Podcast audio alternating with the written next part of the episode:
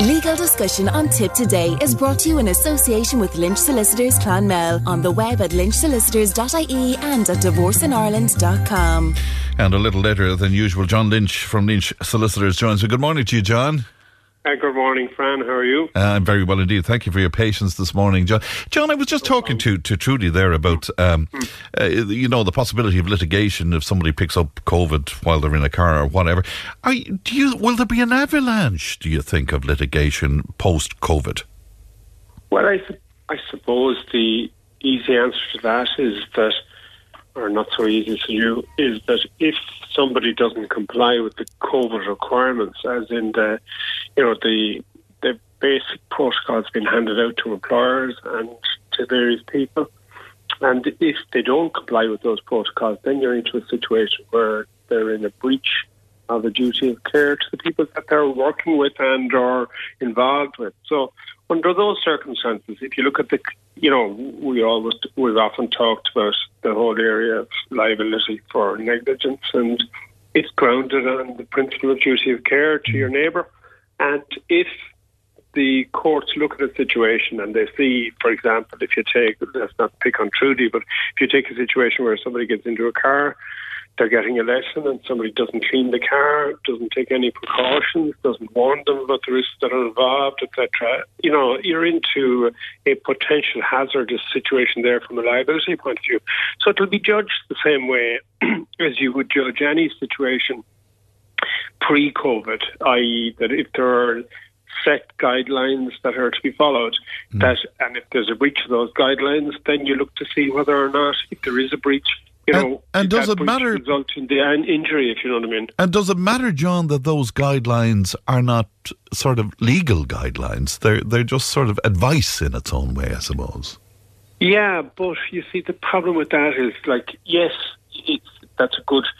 I mean, if you're if you're arguing the position, you're going to argue something like along those lines. These aren't legal guidelines, and therefore I don't have to comply with them. But you see, the problem with it is that or the thing that's up for discussion with all of these things is that when you're looking at a situation where somebody suffers an injury as a result of a kind of factual position, you start your starting point is, you know, when you're applying the analysis from a legal perspective, you say, well, you know, is there a duty of care there?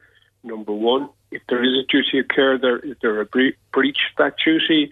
Uh, number two, and you know, does damage result you know, as you know, is there an injury as a result or damage as a, as a result? So that kind of three part kind of uh, question or hurdles, if you like, will be applied. So if you look at the way that the courts will look at a situation like that, they look to applying kind of established criteria. Was it reasonably? Would it be reasonably expected that somebody would apply these precautions for the safety of somebody? So, in other words, the fact that there aren't clear cut guidelines that are kind of stamped with a legal imprimatur doesn't get you off the hook because it's a bit like I was looking at uh, one of the lads in the office was drafting uh, a legal document which was going to form the basis of a claim and I said, well, I said, look, first of all, you've got to establish exactly what I'm saying to talk to you about, i.e., is there a duty and what kind of duty is it? So mm. you can have a duty that's based on a court looking at a situation and saying, is it reasonable in the circumstances? Is it reasonably foreseeable that if you don't apply these criteria that somebody will suffer an injury? That's number one. But you can also have a your question, you can have a statutory breach. So, in other words, you can have a situation, for example, you've got legislation out there dealing with occupiers' liability, you've got legislation out there dealing with, you know, roads authorities and things like that. You're, you know, various statutory mm. legislation that deals with it. But this is not legislation. These are guidelines that have been handed down.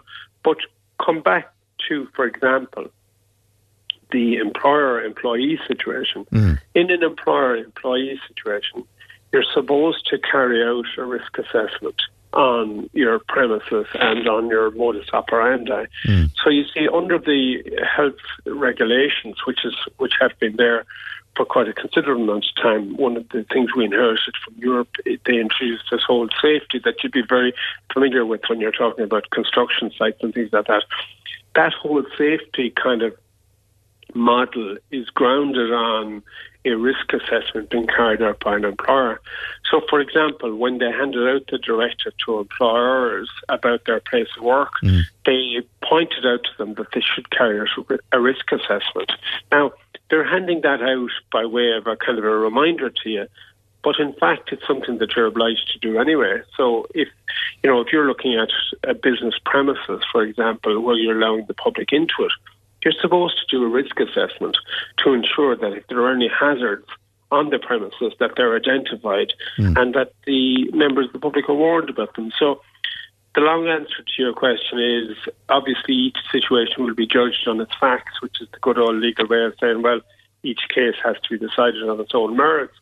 But as a general rule, if somebody is going to undertake something like the, the example that you were given there on air was, you know, mm. teaching people to drive, getting into a vehicle, close proximity, etc., etc.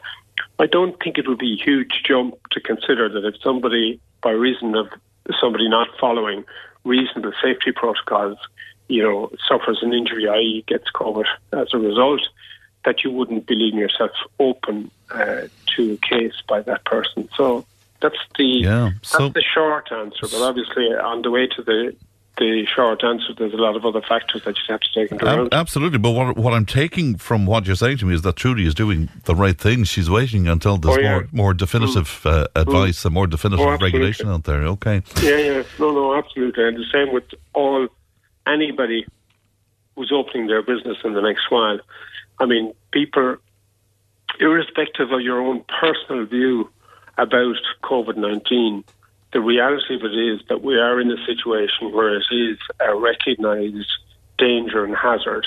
So if it's a recognised danger and hazard, then whatever your personal opinion about the extent or otherwise of the hazard is irrelevant in the ultimate consideration as to whether or not somebody takes an action against you because they suffer an injury as a result of it. And it's, you know, I mean, it's. Right, because you have duty of care, as you said. And you, yeah, exactly. And you need to be very careful, you see. I mean, again, it's a bit like you know we were we've been talking about wills for the last while and about contesting wills and things like that. And the thing about it is, I often think, again, kind of talking against myself as a lawyer, is that it's very easy to sit and judge a situation and, and consider that there's breach of duty of care and then that there is liability there. And the, the, difficulty with that is in the day to day management of things that you do take a certain amount of risks mm. and you do, you know, you, you do take the risk on board if you know that there is a risk uh, and you may not do anything about it and you may not do anything about it because you think the risk is too minimal or you may not do anything about it because, you know, you, you forgot to do something about it or whatever, inadvertence or otherwise. But at the end of the day, when it comes in under the microscope of a legal case, then you're into forensics, and unfortunately, forensics are a lot more harsher on you than you know an assessment that you make on the go. If you know what I'm getting at. I do indeed, yes, and it's a real minefield, isn't it? When you mm. spoke to us last week, uh, John, by the time we finished, we had a lot of people with questions because mm. we were mm. talking about neighbours and we were talking about you know maybe litigation involved between neighbours yeah. and one thing and another. Yeah. So yeah. several questions into us, if you wouldn't mind. Uh, when you asked John who is liable if neighbours' uh, water leaked onto my property. So if there was a leak that, that went well, on to the other person's property. Well, on the assumption that it's a serious leak and that you want to do something about it, mm you're dealing with the case of what we call Rylands and Fletcher, great little one. But I think wow. I did, a, I did. I think I did a question on that about 30 years ago in my law exam, and it basically is where something spills out off from somebody else's property onto your property, and there's a liability there in for any damage that's caused, uh, where it's a foreseeable risk, if you know what I mean, that it'll happen, that if you get a burst pipe and that nothing is done about it. So, but you're also back to your duty care, scenario there. But I mean, again, the burst pipe scenario, you know, where you've got a water leaking onto somebody else's property, I mean, a certain amount of uh, leak is going to happen inadvertently without knowing about it. But where you have a situation where there's a leak that you've identified, and that you know about and you do nothing about as a neighbour, well, then you're obliged to do something about it. Right. Okay. I, I, am not sure what uh, you know what that's in, again, in, relation to. Um, in yeah, that case, yeah, it could be a, an I agricultural mean, leak or something very exactly, profound indeed. Exactly, Yeah. Exactly. I mean, again, it, it often extent is an important thing. If it's a minor leak uh, on a neighbour by neighbour basis, you may simply talk to your neighbour. It's a bit like the overhanging tree scenario, or the you know if you're talking about the neighbour with the overhanging tree. I mean, the law says that you can't have an overhanging tree onto your neighbour's property and that the neighbour is entitled to lop it off. But I mean, are you going to are you going to start cutting, you know, within a millimetre of the boundary each and every time? It, it, Well, actually, you, you're preempting the next question, which was, will you please ask John, uh, can my neighbour let our adjoining hedge grow as high as our house? Yeah, very good question. Uh, I have a neighbour who has a hedge as high as my house. Right. Well, is, But I'm sure you're perfectly comfortable with that. well, we're too closely related to have a row. But oh, I know, I know who you're talking about. Okay, right, right. I was worried there for a moment, but anyway. So, what about that No. then, John? well, that that's classic. I mean, that is a classic one where you're sitting in your back garden and your neighbour's hedge eventually gets to, to the extent that they interfere with your enjoyment of property, thereby causing a nuisance. And the straight answer to that is that when it gets to that position, you're entitled to argue that it should be brought down to a level that it doesn't cause a nuisance. That's my that would be my straightforward response to that. All right. And obviously, obviously, you have to balance that with your neighbour and your neighbour, your your interaction with your neighbour. if You know what I mean? And, and you've often made that point, John, that you know a neighbour is some, it might be your neighbour for the rest of your life, and if you can avoid having grief and hassle, Right. uh, it's it's yeah, a good and thing. if you can, yeah, and if there, you know, there there are other ways of doing it, which doesn't necessarily involve going out late at night or anything like that. There clippers. Yes. it, it, brings me in mind the case that went by my went by my uh, vision there recently. You know the way I keep an eye on cases, but there was, there was a case in the High Court. It, it just t- tweaked my interest when I saw it passing. It was uh, a case where uh, somebody was looking for costs because they got a High Court injunction against somebody, and it was a very straightforward type of scenario insofar as it was an access into a commercial premises and it was a security gate and the landlord uh, it like when you read through the lines there was a certain difficulty with rent over a period of time by the tenant. So what the landlord did was he didn't give him the codes. He changed the codes on the gate so the tenant couldn't come in. And he then, in the course of the judgment, the judge commented on the fact that he was unimpressed with the fact that when the tenant rang the landlord's agent, uh, the the landlord's agent said, "I'm up in Dublin Mountains here. I can't really hear you. Is it okay if I ring you back?" And uh, there was never a call back. You know what I mean? But God. you know, that was classic. I can't hear you clearly. You're breaking Uh, up. You're breaking up. yeah, Yeah. you're breaking up exactly. but they got they they issued three letters to the landlord, who instead of responding to them, literally uh, held a meeting with a view to issuing them with a notice to quit because of failure to pay the rent, and still didn't let them into the premises. So the tenant issued high court proceedings, and the argument was that the costs whether they get the cost or not, because after all, all it really was was the boys were trying to argue it was in, in, in, an inadvertence on their part not to give them the goals. But anyway, they lost the High Court action and they lost their costs, which probably paid rent for the year by the time they were finished with it. But uh, again, an interesting neighbour landlord tenant scenario that really could have been resolved uh, otherwise. Pr- pretty easily as well. Would you take one from me that I think is Yeah. is very relevant altogether, and particularly into the future? Mick from Clonmel was onto us. And he said, Will you ask John about a neighbour installing a bank of cameras that seems to be pointing over the property, my property, and the issue of privacy as a result? This is going to come up, John, quite a bit Yeah, in the coming years, isn't it? Yeah, yeah, and that and drones. Yeah. Oh, yeah. You know, yeah. Somebody with a drone coming over your property, that's breach of privacy. And uh, quite clearly, if you can prove that it is, uh, you're entitled to get an injunction to restrain them from doing it. Because whatever about putting security cameras on your own property to protect your own privacy, you're not entitled to use them to look into somebody else's back garden which is a clear breach of privacy as far as I'd be concerned. All right. And the cameras then, because, I mean, a certain angle you might want to cover your property might indeed cover your neighbours. Uh, well, you see, that's the, that's, that's the interesting, like in every, you know, I used to hate doing my exams in law because you used to always be asked questions like this, you know, which were very particular. Luckily, when you were asked to do answer legal questions in your exams, they're all always based on case law. So you had the advantage of having somebody else having made the decision. Mm. Right. The unfortunate thing about when you're in my position now is that you actually have to do it on the basis of a situation where you may not know what the ultimate answer is hmm. because mm. the answer to this is going to be based on number one, whether you can establish the extent to which the camera looks in on your property. Number two, can you establish the extent to which it's required in order to view the property of your adjoining owner. And therein lies the crux of all these things because in order to make a determination on that, you you know you write a letter to the neighbour on behalf of one neighbour, and like when you're getting into that situation, you're in very dangerous territory anyway from a neighbour perspective, as in neighbourliness, if you know what I mean. Mm it's kind of one that you should be trying to mediate if you can. But again, an awful lot of these situations get to the point where there is no mediation because things have got so bad vis-a-vis neighbours. And when you're in a situation like that, like the straight reality then is you've got to go make a court uh, application seeking an, an injunction. To seek an injunction, you've got to prove that the cameras are in fact uh, invading your privacy. In other words, that they're encroaching on to and viewing your property and therefore breaching your entitlement to privacy and not have somebody observing you on your property.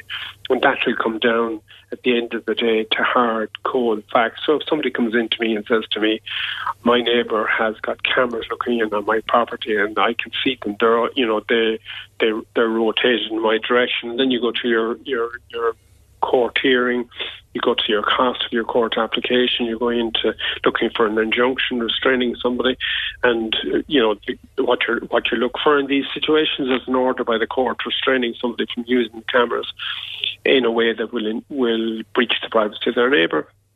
You're also entitled to damages if there is a breach of privacy and you're into a continuing nuisance, i.e., if it continues, you're entitled to go in again and again and again if it continues and persists. And the, both, both when you get into a court of law, if somebody comes in, I say, well, you've got to give evidence that in fact that is the case, and you can be reasonably confident uh, that in a number of cases, the opposite evidence is going to be given. So you're going to have to be able to mm. prove by using you know technology and a, and, and an expert who will say, you know, I observed the cameras. You know, I have close up of them. I got the angle of them. I looked at it from the adjoining neighbour's property, and I can tell you this, this, this, and this. And I can tell you these cameras. So are a, a lot of complication there. A lot of evidence there. Yeah. yeah. Is there any existing legislation though there, um, John, that would you know maybe people need to, to think about when they're putting up these cameras in, in close proximity to another house? Is, is there? I don't know. Yeah. well, pri- privacy legislation, I suppose. Privacy, privacy by definition is within is in the law. So when you talk about legislation, you know, as I've often said to you, the right to privacy is a constitutional right. And if somebody breaches your constitutional right, you're entitled to damages. So uh, the injunction mechanism is there. It's also a tort. You know, sorry, I'm using technical terms, but when you're talking about, you know, you've got the criminal law that deals with somebody. For example, you could you could deem it as harassment. You could deem it, you know, as um, you know, undue interference with your neighbour. It could be bordering on criminal if it if it gets to the point where it's actually intimidating your mm. neighbour and then you're into the criminal legislation, which is there to deal with it uh, in the same way as you've got, you know, somebody sending multiple emails and mm. ringing repeatedly, etc., etc. You've got that harassment criminal side. We're talking about the tort side, which is the private uh, lit- litigation side of things. And on the private litigation side of things, you've got constitutional protection for it, but you've also got case law protection for it, i.e., whereby nuisance comes into play. And if somebody is actually, you know, literally causing you a nuisance or interfering with your enjoyment of your property, which is what nuisance is. If something interferes with your enjoyment of property, so obviously, if you're sitting out in the back garden having a doing your your well, you wouldn't be doing it today, but if you were doing it over the weekend, you'd be doing your your beer and your mm. what steak and whatever and your barbecue and suddenly you're you know you're aware of the fact that somebody's got a camera looking right in to you and the people that you're having your barbecue with, but that's interfering with your enjoyment of property. That represents a nuisance at law. If it represents a nuisance in law, you're entitled, under those circumstances, to make an application to the court to restrain them from doing it, number one, and to claim damages for the breach that, that's involved. That's that's both from a legal point of view, as you say, but it's also from a constitutional perspective. The reality of it, of course, is that you know it's it's at a cost and you can you can look to your neighbour for both costs, damages, and an injunction. But then you've got to look to the practicalities of it. Number one, they're your neighbour, uh, so therefore you try everything else other than litigating on it. And number two, you've then got to go recover against them. So in other words, it's no good getting going to the cost, going into court, getting your orders, getting your injunctions, etc. Uh, when you have somebody who isn't going to pay for all of this and who isn't going to comply with the order. So then you've got to go down the road of, you know, so the long and the short of it is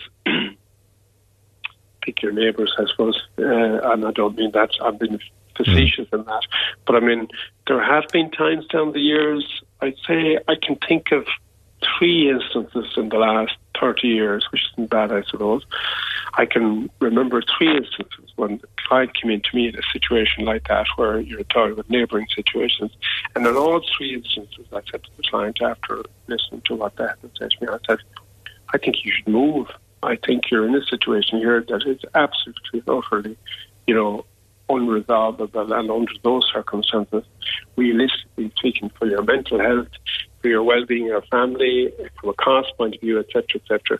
Moving is probably the better option. In all three cases, they did move. My God, isn't it a shame? It That's has to come come down to that. But but as you yeah. say, you know, if it means your mental health and all of that, it's a. Uh, exactly. John, it's always a pleasure. Thank you for your time oh, this morning. Thank you. Good morning right, to you. Bye bye. That's our legal eagle, John Lynch, there from Lynch Solicitors. If it matters to you, it matters to us. Call Tipp today on 1 800 938 007.